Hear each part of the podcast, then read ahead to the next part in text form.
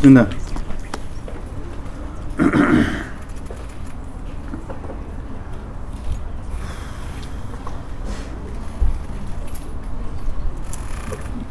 Bismillah ar-Rahman ar-Rahim. Alhamdulillahi Rabbil Alameen. Allahumma salli wa sallim wa zid wa barik ala Sayyidina Muhammad wa ala alihi wa sahbihi wa sallam. So we're starting a new book this week. I don't think it will take that long. Um, it's called Prophetic Grappling.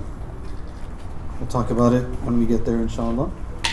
This is not referring to, as some of the brothers and sisters apparently thought, this is not referring to grappling with your emotions. This is referring to actual fighting. Okay? So, uh, alhamdulillah. So let me just say a little bit to begin. So this book is called Prophetic Grappling. Prophetic Grappling. And it's basically two parts. So the first part is written by this brother Nisar Sheikh, who's actually a second degree black belt in Jiu Jitsu, Brazilian Jiu Jitsu, and has studied different martial arts forms, and he teaches in the U K, lives in the U K. And the second part of it, or the end of it, is a small essay from Imam Suyuti. Uh, Imam Suyuti has come up before, but he died in nine eleven, I think it was, after Hijrah. And uh, he was very, very prolific. Like, he basically wrote about everything. So it's not surprising that you're like, huh, I wonder if anyone wrote about wrestling in Muslim history. And then you find that Imam Suyuti wrote about it. You're like, oh, okay, I'm not surprised. Like, he, he wrote about everything, subhanAllah, it's amazing. Um... So, I, I, you know, when I first uh, told my wife that I wanted to do this book, she was like, that sounds like a really good book for a men's retreat. I was like, yeah, I understand what you're saying. There is a section on here on women warriors from the time of the Prophet sallallahu alaihi wasallam, which we'll get to. But uh, I actually don't, th- I mean, like, I agree. But part of why I think it's important to do this text is that we need to... Uh, take these kind of things more seriously. And uh, what do I mean by that? We talk many times here about the hadith of Jibreel alayhi salam, and how the hadith of Jibreel teaches us that there's the mind and there's the body and there's the soul. So there's things in our religion that teach us how to deal with our mind, teaches things that teach us how to deal with our soul, things that teach us how to deal with our body. And sometimes the body is as simple as, like, you should do this with people, you shouldn't do that. This is when you pray. This is But there's a lot, that's the most basic facet. But there is a relationship between one's physical well-being and health and their spiritual well-being. It's not necessarily that, like, you're automatically out if you're not physically healthy, but there is a relationship. And there's a reason why uh, so many of the people of knowledge and stuff, they really put emphasis on the food that they eat. There's a reason for that, because the food that I eat has a consequence on my physical um, uh, constitution, and that has a consequence to my spiritual actual reality, my emotional and spiritual reality. So, um, for example, I mean, we know this, right? Like, sometimes you think, oh, my iman is just, it's gotten so bad. I just wake up and I don't feel good, and my iman is so bad. No, your iman's not bad. You haven't been eating properly, and you're not getting enough sleep, and you don't exercise, and you're just depressed. That's not your iman. That's other things going on with you in your life that they are related. Like, your overall well-being is related to, these issues are interconnected. And one of the things we find about the Prophet sallallahu alaihi wasallam is that that was very uh, real to him sallallahu alaihi wasallam.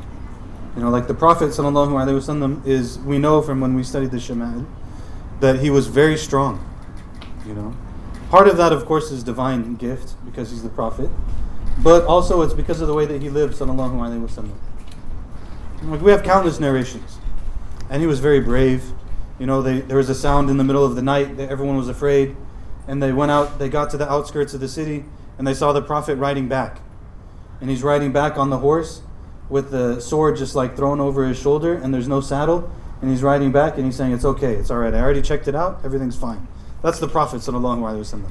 It's not just, like, you know, this really cuddly, you know, really sweet cuddly guy. Which I think sometimes like that's our perspective. It's just like the Prophet must have been such a sweet, cuddly guy. Like, of course, he was very sweet, sallallahu alayhi wa sallam. And he was very nice, sallallahu alayhi wa sallam. And he would eat very little, sallallahu alayhi wa sallam. And he would walk as if he's walking down, the speed at which he walked is as if he's walking down a hill. They say it was as if the earth was rolling up under his feet, sallallahu alayhi wa sallam. And he didn't sleep very much. Not because he was trying to neglect himself, because he didn't need it, sallallahu alayhi wa sallam. He was very strong. Um, and this, of course, is the nature of his people as a whole. Like, I, you know, I think that sometimes, we've probably seen it, like people who have traveled, even even today, people who have traveled, you've probably seen it. Like even in cities. You go to a city, you leave one city, you go to another city, but that life in that city is harder. And you see the people and you're like, wow, these people are tough. SubhanAllah, like they're just really strong. And if you take like someone from Orange County and you put them there, it's going to be tough for them. Like it's going to take some adjustment. They just don't have the same thing. It might not be that they have like the biggest muscles in the world, but they don't have the same strength. And now we're talking about like actual physical strength that sometimes people have. They have ability to bear things, right? Which is important. If you if you want to do something, you have to have the ability to bear things, right? You have to just like, okay, I'm gonna. I can handle it. It's a little bit hot, I can handle it. It's a little bit cold, I can handle it. I'm a little bit hungry, I can handle it. I'm very tired, I can handle it. I'm frustrated, I can handle it. I'm lonely, I can handle it. Like there has to be some some like strength to the to the person. And this actually is a fundamental issue to the sunnah of the Prophet sallallahu alaihi wasallam, and who he was and the way that he was and the way that he taught people and the, the way that those people were sallallahu alaihi wasallam radiyallahu anhu. These people, like the companions of the Prophet sallallahu alaihi wasallam, especially in Mecca, these are a desert people. Like if you deal, if you meet and you deal with desert people, there's certain people, you meet them, they're always strong. They're always find them strong. People who live in the desert, they're always strong. People who live on the ocean, not like on the beach, like they're actually in the water, like on the boats all the time, sailors and stuff like that. They'll always be strong. You meet people who live in mountains, they'll always be strong. Uh, generally speaking, farmers, they'll always be strong. And if you think about it today, even like people think about different things, you can think about Muslims throughout history, so on and so forth. There's certain peoples, they're always strong. Sometimes it's just because they've always lived in conflict. Sometimes it's because they lived in conflict and they live in a place that also is difficult to live in. Like it's high in the mountains or it's in the desert or whatever else it might be. And human beings are stronger than we th- than they we think we are. We're a lot stronger than we think we are. But, you know, experiences make people also a little bit tougher. So part of why I want to do this is because we have to, like, the martial arts, in a sense, like, if you break it down in a very simple sense, the martial arts were a part of the life of the people around the Prophet ﷺ. It's very much a part of their life. So it'll come up in here, but, like, the Prophet ﷺ definitely encouraged people towards certain things. He definitely encouraged people towards archery. He definitely encouraged people towards wrestling. He definitely encouraged people towards foot races, like being able to run and have some stamina and stuff like that. He definitely encouraged swimming, sallallahu alayhi wa sallam. And actually, like the sport, and there's a section here that will come. Sport in the time of the Prophet sallallahu alayhi wa sallam, and this is not to throw shade on anything that people do now for fun or what I spent a lot of my life doing. It was purposeful. It was very clear, like, you know, these people, they didn't have, we, we live in like these really comfortable modern, modern, comfortable modern situations where we're kind of like lulled into the illusion that life is always going to be like easy and comfortable and we'll always get what we want. And the most difficulty we might have is like, I don't know, we have to wake up early one day and like drive an A C to work. Like, they were not under this illusion. These were people who knew at any time another people can come and raid your town and kill you and take all of your property and take your women and your children as slaves. This was their reality, right? So, I mean, this is it's a very harsh reality, but it's a reality. So that means that the way that you live is going to be different. Like one of the things that comes up here is that in the time of the Prophet ﷺ in Mecca, there's no standing army. Like, yeah, as Islam grows and like they start to conquer different lands and stuff, you start to have the idea of a standing army, right? Like a people who are conscripted to be soldiers, and they're going to take care of your business, basically, right? They didn't have that in Mecca. In Mecca, everyone who lives in the town is is a is a soldier. Had, even the women, a lot of times, But like every, basically every adult male is, you can rely on them in that sense. Like they'll be able to handle certain things. They can they can shoot an arrow. They can run. They can push some things. They can wrestle. They can get in a fight. They can handle themselves at some at some level, which uh, is really important to understand. Again, these are not just matters of like, oh, I want to be strong and like take pictures and post them on Instagram. It's not what we're talking about. Okay, it's a matter of like, and anyone who trains the martial arts knows this. Anyone, there's some people in the room I can tell that they do like you. Can, There's, it's not, he mentions it in here too, like, there's a discipline to it. You do something every single day, you do something every other day, there's a there's a discipline to that experience. Like the experience of, of grappling, there's, uh, it was like wrestling or submitting, submission, uh, wrestling, stuff like this. There's things you're going to learn from that spiritually that you cannot learn otherwise. Like you want to talk about building resilience, building patience, stuff like that. There's only so much patience you can build telling yourself you should be patient. But like, if you're going to train every single day, you're going to build patience. Uh, there's only so much humility you can teach yourself without like actually feeling the experience of choking. You're going to understand humility very differently when you're being choked than when you're not being choked. It's very different, right? You're going to understand humility very differently when your arm is going to break, if you don't tap, if your arm's not going to break, it's just different.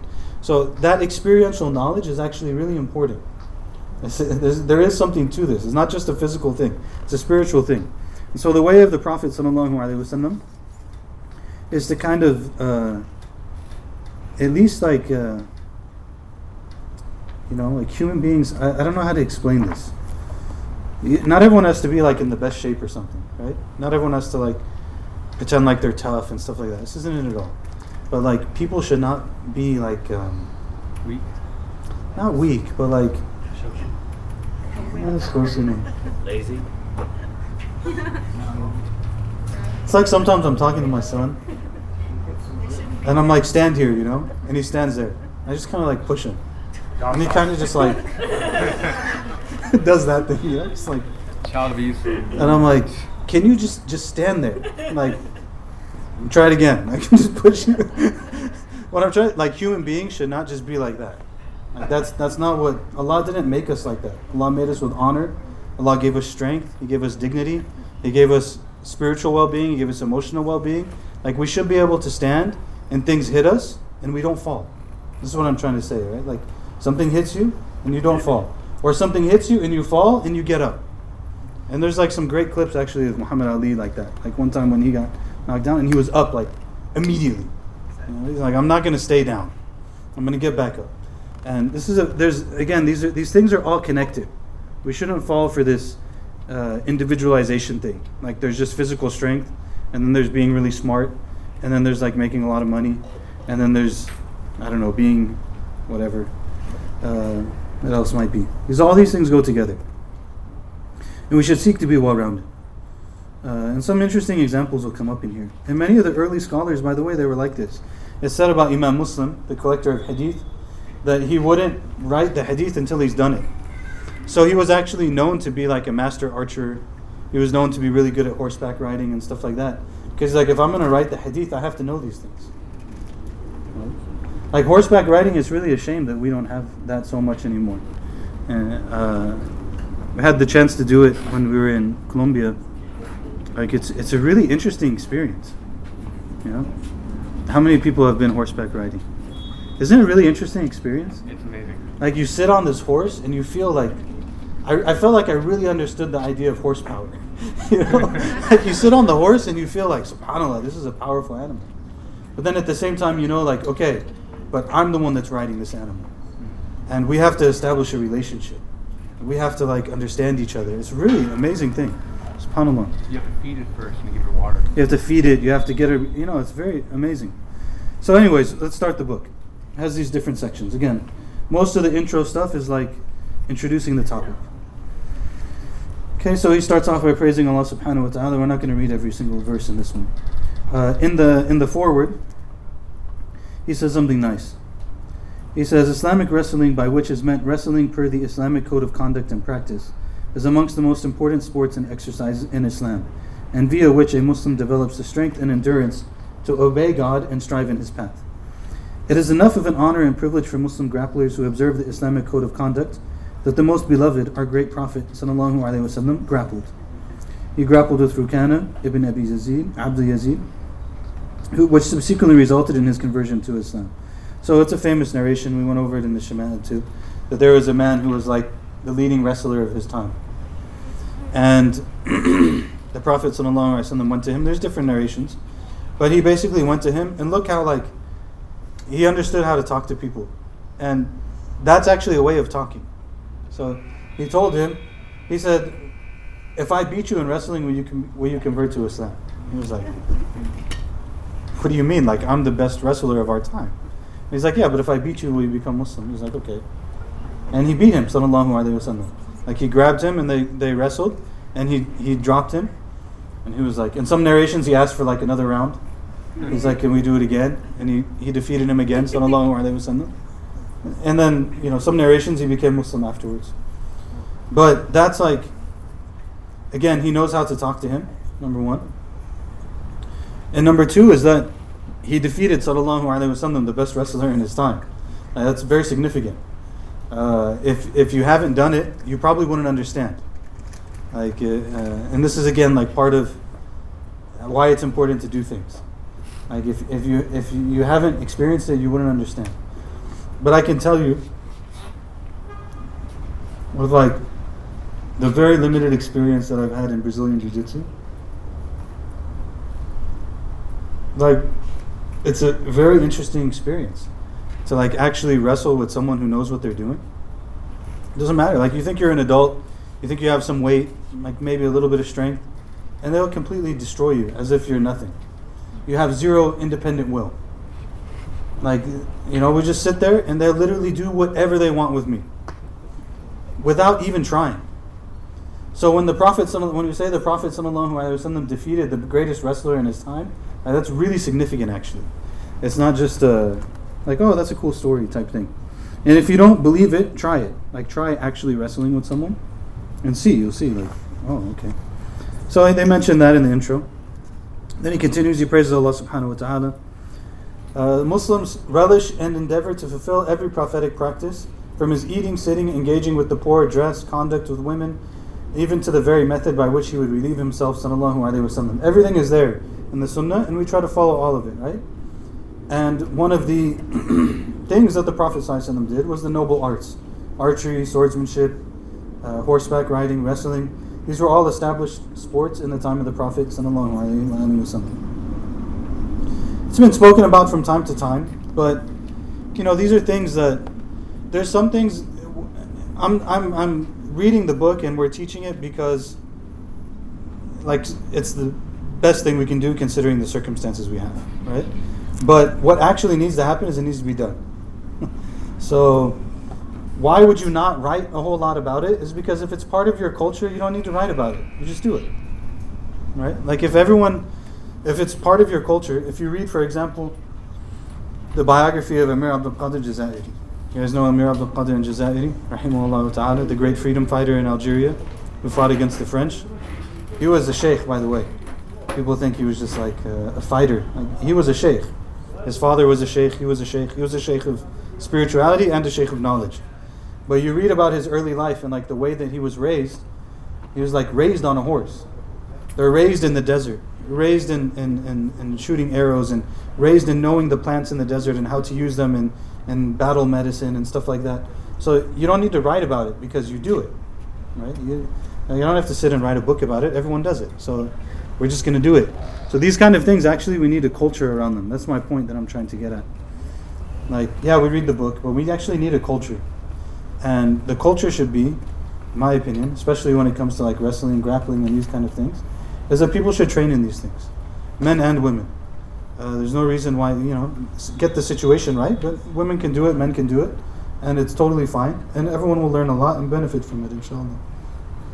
We used to have it at the old Majlis. Some of you maybe remember the old Majlis in Orange. We used to have open mat for the brothers on Sundays after the class. It was really nice, alhamdulillah. So like, you know, a little bit worried for the structure of the building, but for the most part it was good. Alhamdulillah. So the Prophet ﷺ, they used to do these things. Uh, and this book is basically to talk about that. Okay, history of grappling in Islamic civilization. There's a really cool footnote here. I'm going to read it, even though some people may not think it's as interesting as I do, but nonetheless. Uh, he starts off by saying, wrestling and by extension grappling in general has undoubtedly existed since time immor- immemorial. So, like, a lot of people are like, well, where did this art form initiate and so on and so forth? Like, everyone wrestles. Every, everyone across the world wrestles. Old civilized, and everyone, like, there's two things we know. Everyone went to battle. Like, once human beings are human beings, everyone's going to battle. And part of that is going to be that everyone's wrestling. Like, this is pretty, like, this is the most fundamental engagement. Kids do it, right? Like, you put kids in a room together, take away the screens, and take away anything else for them to do. And within a few minutes, everyone's wrestling. And you're just hoping no one gets hurt and stuff. And, like, that's what they're doing, you know? So, grappling. He, here's the footnote on grappling. The difference between wrestling and grappling is one related to rules and objectives. One could argue that wrestling is a subset of the greater genre of grappling. Put simply, wrestling could be reduced to the art of taking an opponent down and pinning their shoulders to the ground. Grappling, more widely, would include stand-up wrestling, but also incorporate the use of submission, joint locks, chokes, and muscle compressions found in ground wrestling. Modern wrestling has been limited to two, two main strands, freestyle and Greco-Roman, both distinct from each other in, uh, in which techniques are permitted and have been Olympic sports since their introduction in nineteen hundred. Other grappling arts such as Sambo, Judo, and Jiu Jitsu, adding the complexity of the gi uh, with their myriad variations and rule sets, broadly make up the remaining grappling genre. And then there's other things, right? So basically, there's questions on, if we're standing, how do I get the person to the ground? And then there's questions on, once we're on the ground, what do I do? Essentially is what it's coming down to. So he's saying that this has existed from the time immemorial. Uh, kids do this from the time when they're young. And the um, our guidance with Allah is related to our struggle. That those who struggle in our way, they will be guided. There's many different kinds of struggle, but there is a guidance that we gain from struggling, even physically. Uh, here's some quotes that are interesting about Arabia. Now we go to Arabia, because we want to understand what was the context of the Prophet ﷺ. Uh, one quote is, wrestling was a popular pastime among the boys of Arabia, and they frequently fought each other. There was no malice in these fights. It was a sport, and boys were trained in wrestling as one of the requirements of Arab manhood. It's very common for them to do. Even, by the way, you look at it, like you watch these nature shows and stuff. What are the cubs of the lion doing and the cubs of the king? The cubs are like sitting there and they're like play fighting. They're wrestling and they're playing. And doing that, they get to know themselves. That's one of the interesting things about wrestling too. Is like you get to know yourself in a way that you didn't know yourself before. You're like, oh, when I sit like that, I can feel it right there. But if I sit like this, it's a little bit different. And if I do this, there's pressure here, and there's not pressure there. And, okay, my body has a limit right there, and when I have that limit, I should turn a little bit, and it's going to be a little bit different. Like, all of these things you learn about yourself in the course of it, and for young people, it's very, very important. Another quote, raiding and fighting, as well as defending themselves against raids, were an integral part of their lives, the people in the time of the Prophet sallallahu alaihi wasallam. Arabian culture was one of deep ancestral pride and tribal conflicts. You know, this was very common in the time of the Prophet ﷺ. They were fighting each other all the time. Like, you think about that story when they built, they rebuilt the Kaaba, right? Well, how does the story go? They wanted to rebuild the Kaaba. All of the tribes came together to rebuild the Kaaba and the people in Mecca. And they get to the last point and they have to put the black stone in. And then everyone's like, we're the ones that put the black stone in. So this tribe, they want to put the black stone, they want to put the black stone, they start arguing about it. Then they say they start, they brought like, basically pots with blood in them, like animal blood in the pot. They stick their hand in the pot, and they bring it out, and this is their sign to say like, all right, we're fight, we're going to disagree on this, we're willing to take this all the way. Like, we're going to fight on this issue all the way to the end. And then they're like, maybe we should take an arbiter. You know? It's like things are escalating a lot. Like, maybe we should get someone else's opinion. And they're like, all right, the next person who comes in, let's take their opinion. And that's when the Prophet ﷺ comes in, and they're like, oh, alhamdulillah, it's Sadiq al-Amin. No, not alhamdulillah, it's before Islam, but Sadiq al-Amin, it's like the praiseworthy, the trustworthy, we're happy with his. And he deals with the situation, right? But that was the situation. Like, they were ready to go to war amongst each other in these tribes over over this, you know? And it happens all the time in the Meccan period. Like, certain companions will get attacked, other ones don't get attacked. Why? Because like their tribe was really strong, and like they're gonna, so this was the reality of their situation. Uh, Arabian culture. Alexander the Great, arguably the greatest conqueror in recorded history, despite creating a dedicated navy to gather intelligence on this unknown land, Arabia, dispatching three naval missions and colonizing parts of the coastal areas of eastern Arabia, failed in conquering such a hardy people in a hostile land. Like even Alexander the Great was like, okay, this, the heart of the Arabian desert, I can't conquer these people. These people are a different level of like just toughness. No, this is before Islam. This is they're, they're different kind of toughness, like their way of life is just too difficult. We can't, we're not going to be able to do that. So in the time of the Prophet ﷺ, with few marginal exceptions, all adult males were fighters. Uh, the military forces lacked any system of remuneration, fighting as they did for, bu- for booty, honor, or self-defense. Nor did they have any structure of command with coercive powers. It wasn't like, you know, you're going to get killed or something. There were certain tribal nobles, Ashraf, who owed their status to descent and other abilities, whatever. These are non-Muslims writing about it.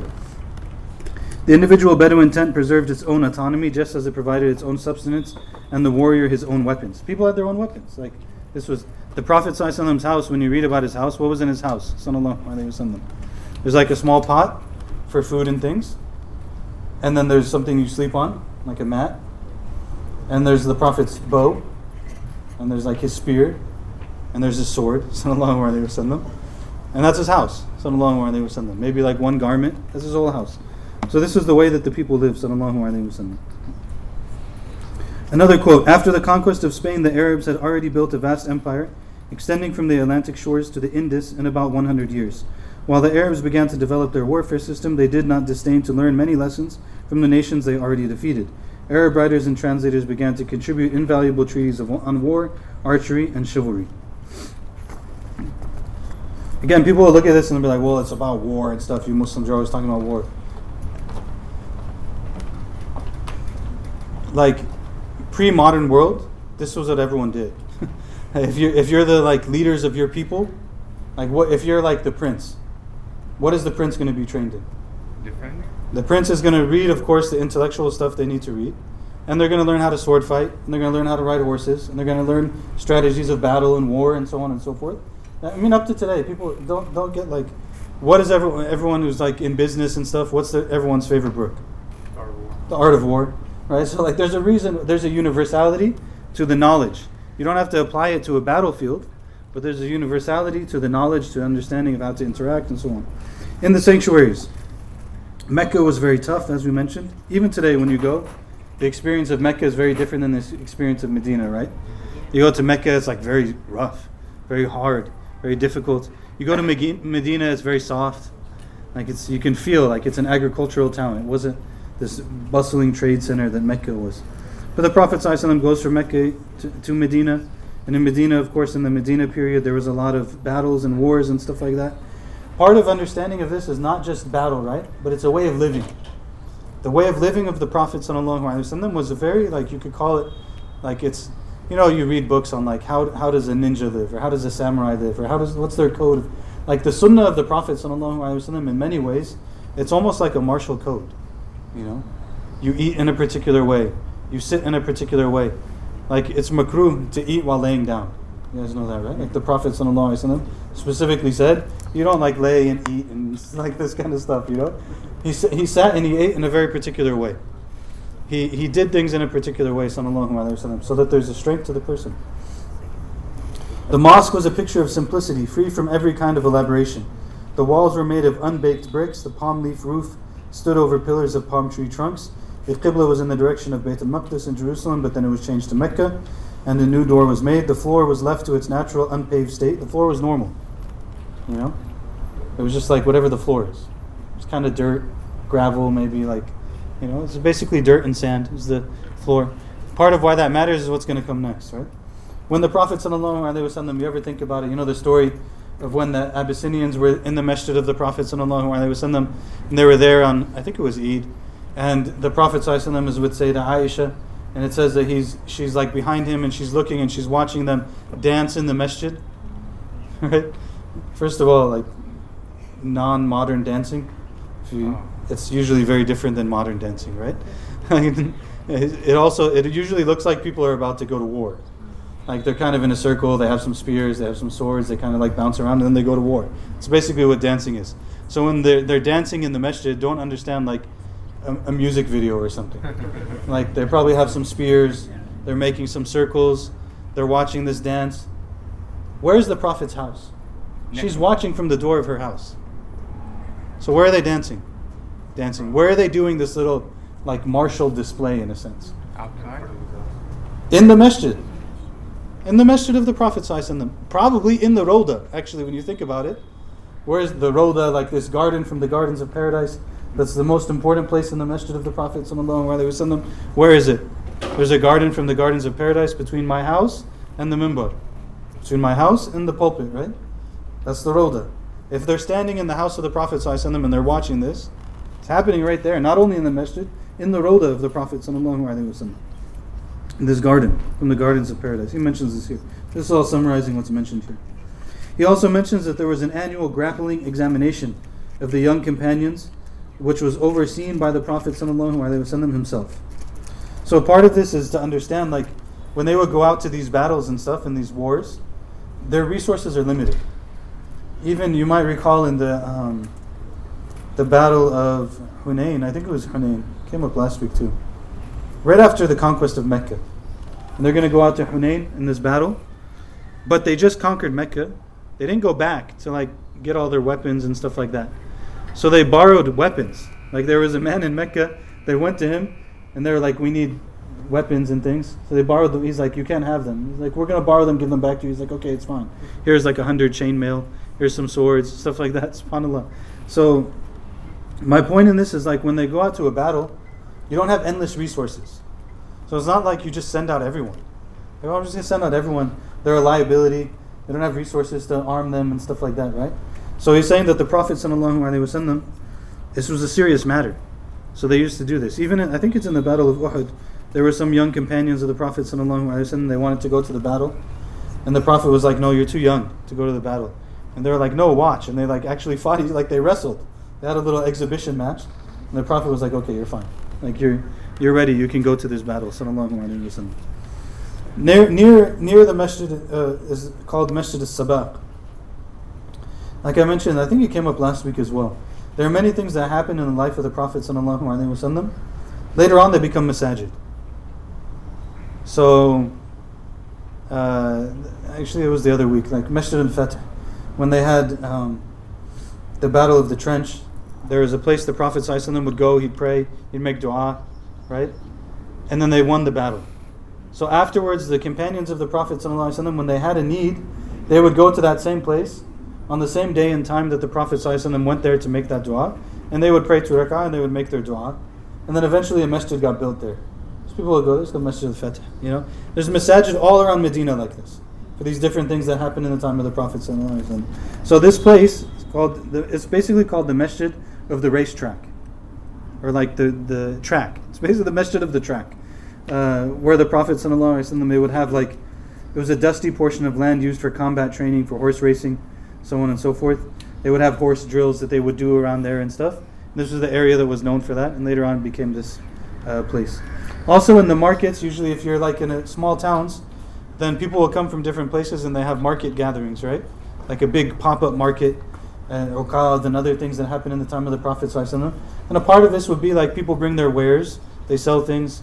Other people will bring their poetry. There were big poetry exhibitions in these places as well. And then of course there would be battles, like a little wrestling match, a little thing. This is part of how uh, people would do things. So across the Muslim lands now. It's only half an hour. Wow. Across the Muslim world. I think it's fair to say that the people amongst the Muslims, pe- Muslim peoples who are most well known for wrestling are the Persians. Now, wrestling is a is a major part of Persian culture from before Islam, through Islam, and up to today. You know, uh, there's many things that were written about it in the ancient tales and the in the time of the Prophet ﷺ, tales, after tales. But wrestling is a very, very big part of Persian culture. They used to have these places called uh, Zorkhane, which is like a house of strength, you know. It's basically like a gym, but the people in the neighborhood, you know, the men, they would go to this place. There's usually like a pit in the middle, just like a ring, and you go there and you do your exercises and you do some techniques and you you st- you stretch and you do whatever else you do, and then you have your little matches, and people would uh, train on that. One of the good things, one of the good things about wrestling, which also makes it like really um, more useful for training, in a sense, is one of the one of the teachers, one of the shuyukh, he said, if you were to split up the, the martial arts of the Prophet ﷺ, there's basically two categories. One category is, how do you restrain someone without hurting them? And the other category is, how do you kill them? This is the only point, like, right? If you really, like, just break it down for a second, you don't fight for fun. So either you you're, you're trying to restrain the person so that nobody gets hurt, or you're trying to kill the person. So your two options. So you have like sword fighting, spear fighting, archery. It's one category. And you have wrestling. And wrestling in some ways could be kind of both, because maybe you're neutralizing them so that you could do the other thing. Or maybe you're just neutralizing the situation, trying to control it, right? Uh, so one of the good things about wrestling is that people can do it for extended periods of time without hurting each other, right? So like if you're training a, a martial art that requires striking, there's only so much striking you can do to, do to each other before somebody gets hurt, right? But in wrestling and the grappling arts, you can grapple and you can wrestle with each other for extended periods of time. You can try different things. You can learn different things without anybody actually getting hurt, right? And without hitting anyone in the face, because in the Sunnah we try to avoid hitting anyone in the face, right? So this is also one of the reasons why grappling is an important martial art in that sense. Uh, it's narrated that during the Caliphate, this is an interesting paragraph. It's narrated that during the Caliphate of Muawiyah radiallahu anhu, the Roman Empire had sent two Herculean athletes, one being particularly tall and wide, the other powerfully built with an immense grip, to measure their strength against the soldiers of the Muslim army. Upon consulting with Amr ibn al-As radiallahu anhu, it was decided that Qais, son of the companion Sa'd ibn Ubadah, would battle with the tall one, and Muhammad ibn Hanifiyah, son of Ali ibn Abi Talib radiallahu anhu, with the Roman powerhouse. As the Caliph and the other dignitaries took their seats, the powerhouse walked across the field, meeting Muhammad ibn Hanifiyah face to face. The challenge was set. Each man would extend their arm out while remaining seated and resist being pulled up by their opponent. It's not always that, like, you know, it doesn't have to be something that's crazy violent or something. They sit down, two people are sitting down, put your arm out, and you see who can lift the other person. It's interesting, right? In the time of the Prophet ﷺ, there were other ones they used to do. Like, there were people who were known for, if they stand on a piece of leather, and the the the the, the exercise is, the person stands on a piece of leather, and you try to pull it out. And there were people who somehow, if you they stand on that, nobody could pull them off. They're just like that, that firm in their stance. So this is the thing. See who can lift who. The Roman, opting to be first, grabbed the arm of Muhammad ibn Hanifiyah as he sat fixed on the ground. Despite his efforts, the Roman was unable to move him from his place and acknowledged his weakness. Then Muhammad took his turn and with a dynamic jerk, immediately lifted the Roman into the air and threw him to the ground. This is something that happened, right? During the Abbasid dynasty, there was a resurgence of physical and sporting culture, with the Caliphate's capital Baghdad hosting lengthy horse tracks, maidans, horse polo, running, wrestling, or, and archery. Polo, by the way, like, now we think about polo, like horse polo, it's like a rich people's sport, right? It's like the rich people do that thing. Because why? Because the royalty used to do that thing. So they learn what they need to learn in order to go to battle. You learn how to control the horse, you learn how to keep your balance, you learn how to move in different ways, so on and so forth. And then you use those techniques when you go into battle, right? But now we just look at it like, ooh, that's the thing. Years later, at the time of the Buyid Caliph, and Mustakfi wrestling tournaments were held in public squares, along with swimming races in the Tigris River, leading to the Buyid Emir Marizad Dola hosting regular wrestling competitions.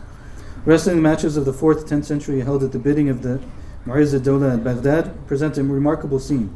On the day of the wrestling competition, a tree was set up in the racecourse, with prizes containing valuable things hanging, like g- bags of money. Musicians would come and they play music and stuff like that. And then these, like, it was like an Olympics, right? People go and they engage in these different uh, spectacles.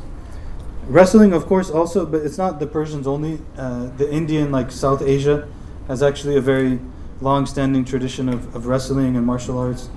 Uh, the Turkish areas, of course, have uh, long-standing wrestling traditions as well. So basically, you're going to find it everywhere. It's an interesting point he mentions here, the grandson of the renowned Indian hadith scholar Shah Waliullah Ad-Dehlawi. So Shah Waliullah Ad-Dehlawi is a really interesting person. Just to give kind of like some scholarly context. Shah Waliullah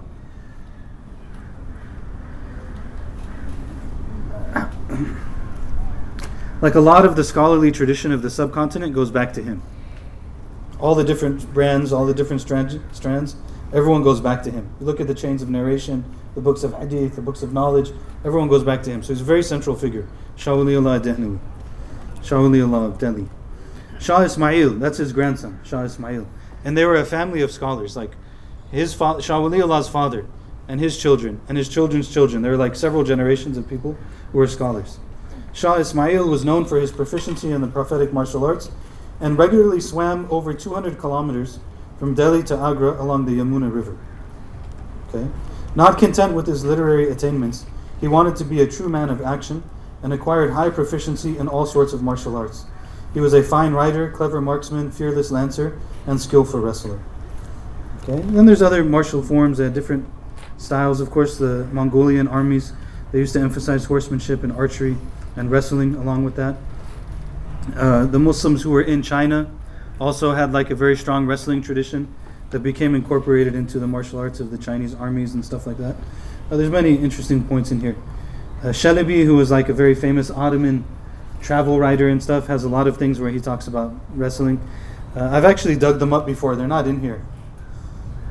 I don't know where I saved them, but there's some really interesting du'as and things. Like they had set du'as that they would say before a wrestling match. You know, they say like Bismillah, Salatu Wassalamu Rasulullah. Then like specifically mention Sayyidina Ali radiallahu anhu in the du'a, because Sayyidina Ali was like this great martial figure, right? So then they mention him, they make du'a for him, and they invoke his name radiallahu anhu, stuff like that. Uh, many of the Ottoman Khulafa, actually, like the Ottoman sultans, many of them were proficient wrestlers. Like very, they'd like wrestle with their retinue, their internal retinue. People would like challenge matches with each other, and they'd have matches, and it's very interesting. Now listen to this story. The Ottoman Empire lived for war. Every governor in this empire was a general. Every policeman was a janissary. Every mountain pass had its guards, and every road had a military destination. The most willowy, willowy and doe-eyed page boy. This must be anonymous in writing. Yeah, it is. It's always interesting to see, you know, like that Orientalism little thing. What is that about? The most willowy, willowy and doe-eyed page boy was a dab hand with the jarret or the bow, and well versed in wrestling, the king of Ottoman sports. At the siege of Baghdad in sixteen eighty-three, when the Persians demanded the contest be decided by single combat, they put up a Herculean warrior from their ranks.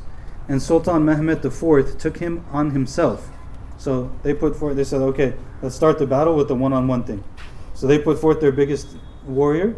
The Sultan was the one who went out. It wasn't like send someone else. The Sultan went out himself, took him on himself, splitting the Persian champion's mailed head in two with a single blow. Mailed like he's wearing chainmail. Split his head in two with a single blow. Uh, in recent times, the success of several Muslim M M A fighters originating from the Caucasus, a land of mountainous and rugged terrain, has inspired a new generation. Many attribute their harsh and indefe- indefatigable combative style of fighting to the land from which they originate. Dagestan specifically, but the Caucasus more generally, this area has experienced lots of conflict and they have very strong warriors. We've mentioned before, uh, I mentioned earlier, Amir Abdul Qadr and Jaza'iri, who fought the French in Algeria at the same time period, actually, and they actually met each other. In, uh, in in this region of Dagestan, Chechnya and stuff, there was um, um, SubhanAllah, my mind just went completely dark. What was his name? Someone tell me his name.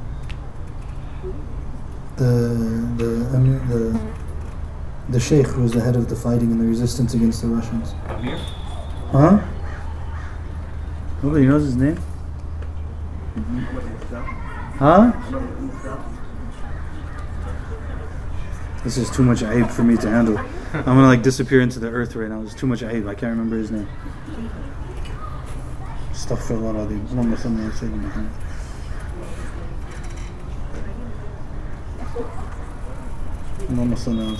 Inshallah it'll come. Anyways, again, he was similar to Amir Abdul Qadr in that he was a sheikh of knowledge and a sheikh of spirituality and the leader of the resistance. So they say, like, one time that the, the Russians attacked where he was, and they, the Russians actually narrate this. They surrounded him, and they thought, like, okay, we got him. And then he jumped over them, killed all the guys that were around him, and disappeared into the mountains. They were like, who is this guy? Disappeared into the mountains, and like, you know, amazing. This is all modern stuff, by the way. It's not like seven thousand years ago or something. Like one hundred years ago, two hundred years ago type thing. Um, SubhanAllah, I can't Sheikh, remember. Huh? Was it Sheikh Mansour bin Zayed? No. Or Sheikh Shah, Shamil? Huh? Shamil? Imam Shamil. That's the one. Imam Shamil. Yeah, that one. Imam Shamil. Look him up. Amazing. You'll see them. They, it's a very interesting cultural thing, actually. By the way, like Muslims, they love turbans. Wherever Islam went, the Muslims always wore turbans. The men, of course. They wore turbans. You go to a region, turbans aren't... People will be like, oh, the turbans are an Arabian thing. Okay, so why are the Muslims wearing turbans in Indonesia? Because of the Prophet size of them wore a turban. They like the turban. You look at these... these uh, in the Caucasus region, you see it. You'll see it. If you look up pictures of Imam Shamil, you see it.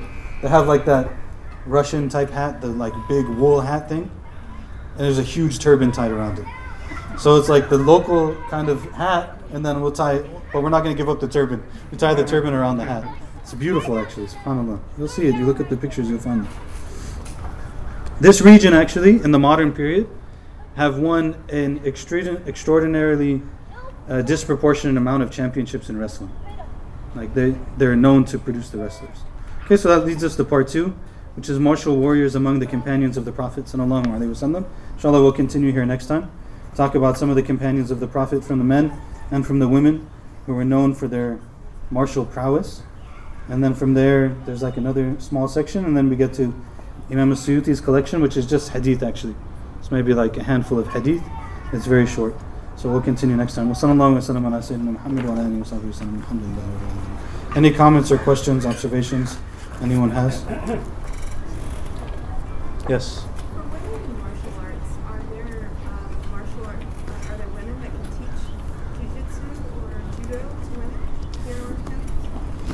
Um, I don't know, but I would imagine there are. I know there's um, and there are people who, like, if you push them, they'll help you. So like in our community, there's two places, um, at least. There's a number, actually. Like in the Muslim community, we have some people that are actually really advanced. Uh, there's Empire.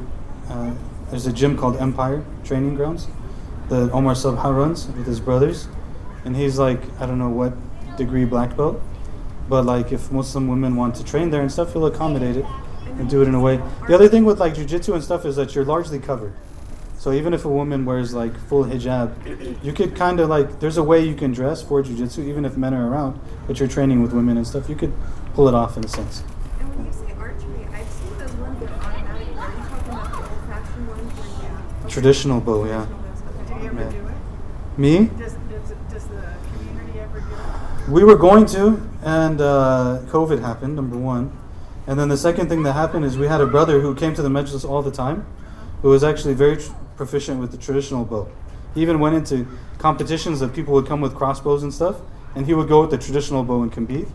But he moved recently to the Bay, so we lost him. He wanted to do some stuff, and like, with, you know. But inshallah, you know. I tried to do something as things are getting more open and stuff. Inshallah, it would be nice to do that. What about firearms? Firearms is kind of like a mod- legitimate modern extension of the bow. Uh, you know, firearms training is a good thing. Alhamdulillah, we have Second Amendment. There's no reason to not uh, to not at least have some knowledge of it. I know that people take different perspectives on this, and Californians are generally very... Some Californians, I should say, very much lean to one side on this. But uh, I'll tell you one thing. When I was in the middle of the Egyptian Revolution, I really wished that I had a gun, and I wished that I knew how to use it. So, you know, hopefully you never have to use it, but doesn't mean it's not good to know it. You know, someone had their hand up over here, yeah. Uh, is there an example or a story you could think of, uh, someone in the time of the Prophet ﷺ where they had the right to to execute, to kill, to, to maim what, or whatever, but the Prophet preached patience, mercy, to pull back at the last stroke. That the Prophet preached it? Yeah. I mean, if they said they were Muslim or something like that, there's several incidents like that, where someone would be like in the middle of the battlefield and they're about to get killed, and then they say, La ilaha illallah Muhammad Rasulullah. And they're like, what do you mean, you know? like, and the Prophet specifically said that if someone does that, you can't attack them, you know? They're like, well, they're faking it and stuff. He's like, it doesn't matter if they're faking it. If they said that, you can't attack them. So there's incidents like that. Otherwise, I don't know. There probably are, but I don't know that one comes to mind for me. There's the famous story of Sayyidina Ali, right, who was in the battle, and he was going to kill the guy. And uh, the guy spit on him. And then he stopped. And he's like, what are you doing? He's like, well, when I was first fighting you, I was fighting you for the sake of Allah. But after you spit on me, it became about me. So then I stopped. And it's said that the guy actually became Muslim in that context. But it's not exactly your question, but it's kind of related. Uh,